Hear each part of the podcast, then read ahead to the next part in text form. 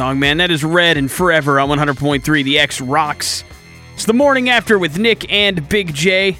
847. We posted it on our Facebook yesterday, but man, there's something about Big J being on vacation that gets us big guests. We don't know what it is. Last time he went on vacation, Jesse James finally answered our calls, and he decided to come on the show. Today, we got lucky enough to get a pretty big name director on the show, Antoine Fuqua, who is uh, the guy behind Training Day with Denzel Washington and Ethan Hawke. If you haven't seen that movie, guys, please do. Denzel Washington won the Oscar for that role for a reason. He's done uh, the King Arthur movie. He did The Shooter with Mark Wahlberg and Danny Glover. The movie where I first discovered that Danny Glover had an incredible speech impediment that had popped up over the last five years. And of course, uh, he also has got a movie coming out tomorrow called Brooklyn's Finest, man. And uh, on the phone with us is Antoine Fuqua. Dude, first of all, how are you, man? Thanks for being on the show. Hey, Nick, how about yourself, man? Good, good, man. Thanks so much for uh, being on the show. I appreciate it, man.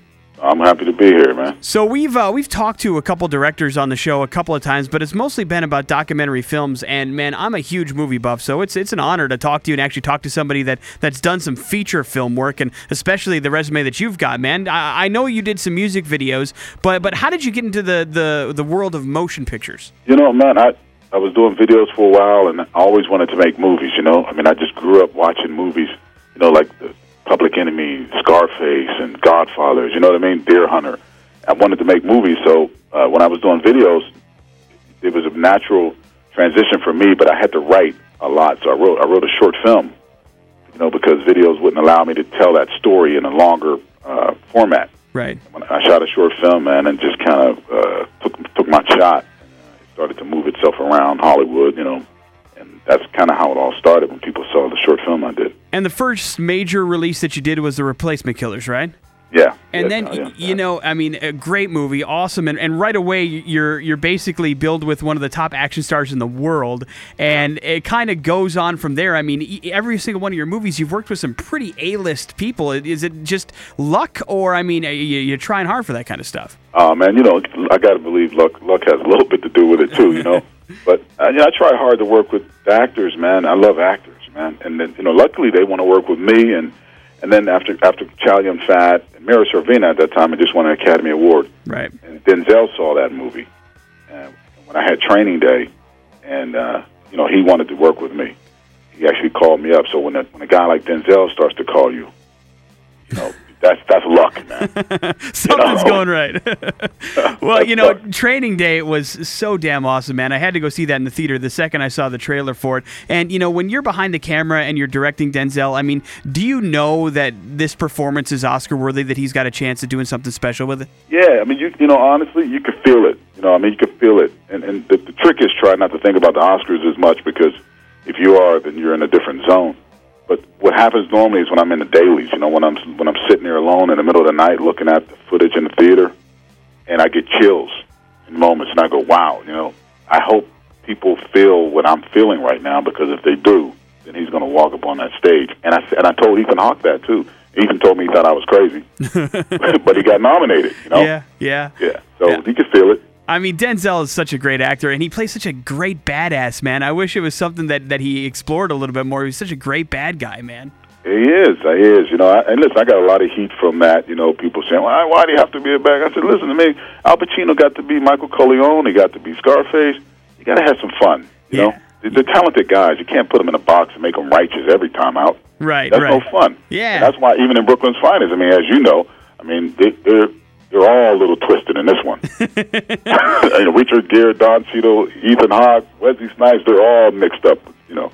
Man, and another another kick-ass cast. I mean, did it all just come together for you? Like, uh, you know, you started casting, and then you're just like, "Holy crap! I got big name after big name in this thing." Yeah, I mean, you know, like you said, you know, luck sometimes the stars line up for you, man, and for whatever that reason is. Um, I called all the guys. I got them all on the phone, one one at a time, different times, trying to line up their schedules. We all wanted to work together. They all responded to me in the script, but to line up their schedules to be able to do it within 41 days and make sure everybody's where they need to be in New York City in real locations was almost an impossible task. And it just worked out. You know, when you talk about luck, Yeah. like somebody's movie just ended. One fell apart. You know what I mean? Things like that. You want to tell us a little bit about Brooklyn's Finest because I see the trailers and and, and I, I, get the feeling like it's one of those movies where the less you know about the true plot point of it going in, the more you're really going to enjoy it. And is that kind of the case? That is the case. That's 100 percent the case because you know remember the movies in the 70s or some of the great films that I know I grew up loving. You don't know the story. You know you you you trust the audience intelligence and you let them explore it so it unfolds. So basically, it's about these you know uh, these men under great pressure you know, it's a, it's Don Cheadle's undercover who gets too close to Wesley Snipes, um, who he's supposed who's playing a drug lord, who he's supposed to now put back in jail, but they became good friends, and he saved Don Cheadle's life in prison. Richard Gere plays a cop who's about to retire in seven days, who doesn't want to do anything. He's just burnt out and sick of mankind, really. And and Ethan Hawke is a is a father of five whose wife is pregnant with twins and they live in a house with mold and it's killing one of the twins and he has some serious choices to make as far as do I become a dirty cop and start taking and stealing money or not? And you start to see all this stuff unfolding. But right up front, you don't know why it's happening. You just start to discover it, and at the end, it explodes in the Van Dyke housing projects, where they're all there at the same time, and it just gets uglier from there. I'll tell you what, it sounds amazing, man. It's a character study. There's so many moving pieces. It sounds like it's gonna be pretty kick-ass. Yeah, it's a lot of fun. I, I, I describe it as lighting a stick of dynamite. You're just watching this fuse. You know it's going to blow at some point. You've done some writing and stuff, so I mean, what? How, how, do you go about picking movies you feel you would be good at directing? Looking at other people's material and going, "Yeah, I think I could do something like that." Yeah, you know, I mean, I just sort of try to find something within the material that I can relate to or understand, you know, or, or, or an interest.